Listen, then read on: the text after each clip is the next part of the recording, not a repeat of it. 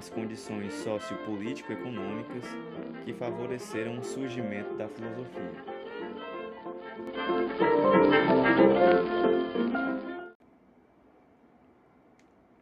Já no século passado, mas sobretudo em nosso século, os estudiosos também acentuaram a liberdade política, segundo a qual os gregos se beneficiavam em relação aos povos orientais.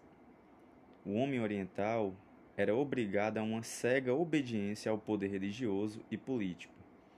Então, e além disso, é bom observar que no Oriente era muito comum, assim como os povos primitivos de modo geral, a vinculação entre religião e política de forma imbricada, né? sem ser dividida. Eles não tinham uma noção clara do que era religião e do que era política separadamente. No que se refere à religião, já mostramos a liberdade de que os gregos desfrutavam. Isso foi no episódio anterior. No que tange à situação política, a questão é mais complexa. Entretanto, também se pode dizer que, nesse campo, os gregos igualmente gozavam de uma situação privilegiada, porque foi o primeiro povo da história que conseguiu construir instituições políticas livres. E realmente isso é a primeira vez na história. Além disso, é, é, pensar essa liberdade política de uma instituição política, principalmente em relação às instituições religiosas. Nos séculos 7 e 6 a.C., a Grécia sofreu uma transformação socioeconômica considerável. De país predominantemente agrícola que era, passou a desenvolver de forma sempre crescente a indústria artesanal e o comércio. Assim, tornou-se necessário fundar centros de distribuição comercial, que surgiram inicialmente nas colônias jônicas, particularmente em Mileto, e depois também em outros lugares. As cidades tornaram-se florescentes centros comerciais, acarretando um forte crescimento demográfico. O novo segmento dos comerciantes e artesãos alcançou pouco a pouco uma notável força econômica, passando a opor-se à concentração do poder político que estava nas mãos da nobreza fundiária. Ou seja, começamos a perceber aqui um choque de gerações, né? esses novos comerciantes que foram surgindo ali na, na cidade de Mileto, por exemplo, e que começaram a, a adquirir riqueza e esse poder econômico começou a fazer com que é, esses novos ricos, né, essa nova geração é, é, de comerciantes gregos batessem de frente com a nobreza fundiária, que existiu desde o início da história grega.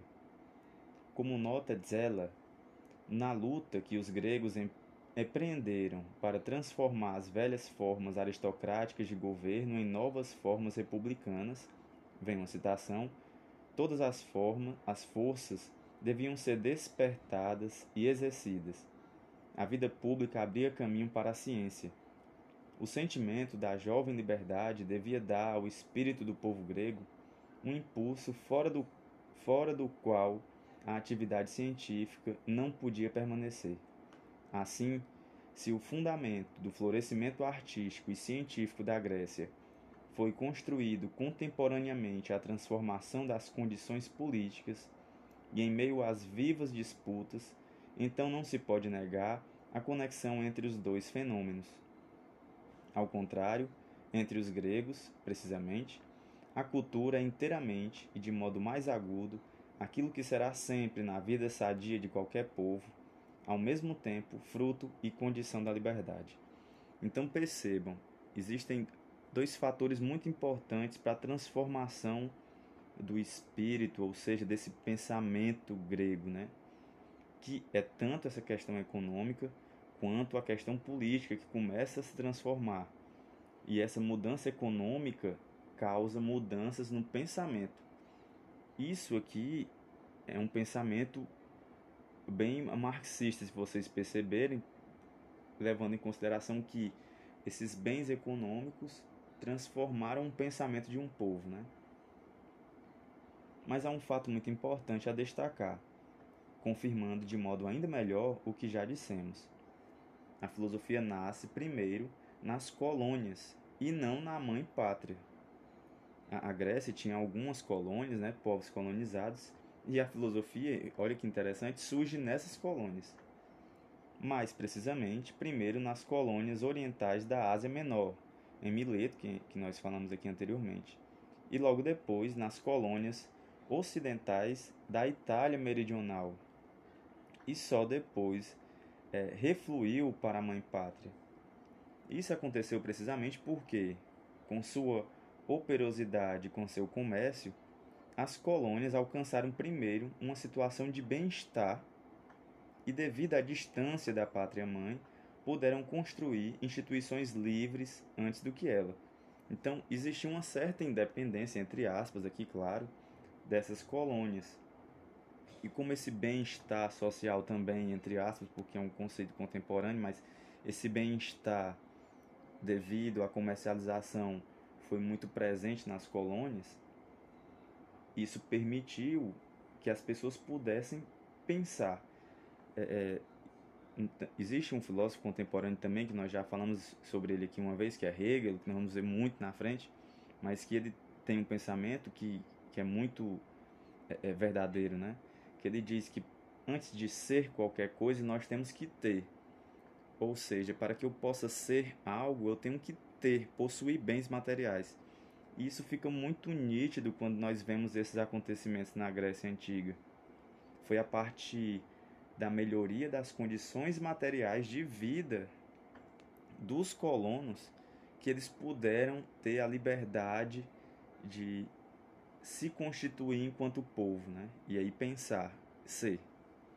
Portanto, foram as condições sociopolítico-econômicas favoráveis das colônias que, juntamente com os fatores ilustrados anteriormente, permitiram o surgimento e o florescimento da filosofia que depois, passando para a mãe pátria, alcançou os seus mais altos cumes em Atenas, ou seja, na cidade em que floresceu a maior liberdade que os gregos jamais gozaram. É, é, é realmente a cidade, estado, né, que nós vamos ver, que mais alcançou liberdade de todos na Grécia foi Atenas. Assim, a capital da filosofia grega foi a capital da liberdade grega. Então, onde mais floresceu a filosofia, onde mais surgiram pensadores, é exatamente nessa capital que tinha mais liberdade. Resta ainda uma última observação. Com a constituição e a consideração, a consolidação, desculpem, da polis, isto é, da cidade-estado, os gregos deixaram de sentir qualquer antítese e qualquer vínculo para a sua liberdade. Ao contrário, foram levados a verem-se essencialmente como cidadãos. Então, assim, não sei se, se a maioria de vocês sabe, mas a, a Grécia era constituída de cidades-estados, cada um com a sua autonomia, de, de certo modo, mas com uma cultura comum. Então, Atenas é a cidade onde vai se desenvolver a democracia e, consecutivamente, a concepção de cidadão grego. Né? Para os gregos, o homem coincide com o cidadão. É, é para eles, pensar o cidadão aqui no caso, nós vamos ver mais a fundo à frente essa questão, mas o cidadão, primeiramente, antes de qualquer coisa, é o homem grego, especificamente, ou seja, mulheres não são, não eram cidadãos, nesse tempo, é, assim como estrangeiros ou escravos não eram considerados cidadãos. Então, você ser assim como crianças também não eram considerados cidadãos ou pessoas muito idosas, né, para a época isso, que hoje em dia não seriam tão idosas assim. Então, isso é ser considerado homem. Assim, o Estado tornou-se o horizonte ético do homem grego, e aí homem aqui entendido como esse cidadão, assim permanecendo até a era helenística, que aqui já na era helenística já seria mais ou menos o fim dessa concepção de cidadão, né? Os cidadãos sentiam os fins do Estado como seus próprios fins, o bem do Estado como seu próprio bem, a grandeza do Estado como sua própria grandeza e a liberdade do Estado como a sua própria liberdade. Então existia um vínculo direto entre esse homem cidadão e a sua cidade. Percebam como esse vínculo era intenso, né? Se a cidade está bem, este homem está bem. Se essa cidade é forte, esse homem é forte, por exemplo, e aí vai. Sem levarmos isso em conta, não poderemos compreender uma grande parte da filosofia grega, particularmente a ética e toda a política da era clássica e depois também os complexos desdobramentos da era helenística, que aí já é mais para o final. Depois desses esclarecimentos preliminares, estamos agora, finalmente, em condições de enfrentar a questão da definição do conceito grego de filosofia.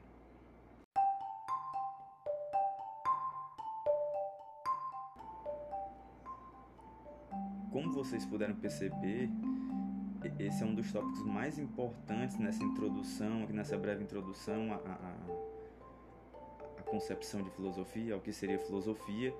E a partir de agora nós vamos começar a pensar, a tentar conceituar o que seria a filosofia, mas claro, com a conceituação da filosofia a partir do mundo grego, do, dos próprios gregos, né? E outras coisas interessantes que eu gostaria de destacar aqui para vocês é ficou muito claro nesse tópico o senso de coletividade que tinham os gregos. Por isso que não existe uma ideia aqui muito clara, que é uma ideia muito moderna de indivíduo, percebam. Não existe uma preocupação do indivíduo, a minha, eu faço a minha parte para o bem. Não, não é assim, né? Dessa consciência individual. Existe nos gregos sim uma consciência muito coletiva, tudo era sempre muito coletivo. Eu só posso ser feliz se a minha cidade é feliz. Eu só posso ser justo se eu vivo dentro de uma cidade, de uma sociedade justa. Ou seja, de outro modo falando, não tem como viver uma vida justa se a minha política não é justa, se a minha cidade não é justa, se estão compreendendo, né? Então, essa relação é direta, não depende do indivíduo, depende muito mais de todo o conjunto, toda a conjuntura, melhor dizendo, certo? E também percebam como essa concepção do homem, e, aí isso é uma outra característica que tem muita influência na nossa cultura, que, que por ser misógina até, né, por atacar as mulheres ou menosprezá-las, porque as, as mulheres não eram consideradas cidadãs aqui. Né? Então, quando os gregos falavam do homem, ou então de humanidade, ou então de cidadania, essa cidadania era voltada para homens. Entanto, que vocês vão ver também mais para frente com Platão, quando ele vai descrever no banquete, que o, o amor entre homens é um amor superior ao amor de homem com uma mulher. Certo? Então, esses são dois pontos aqui centrais para que a gente possa compreender o que está por vir aí. É isso, pessoal. Valeu, até a próxima.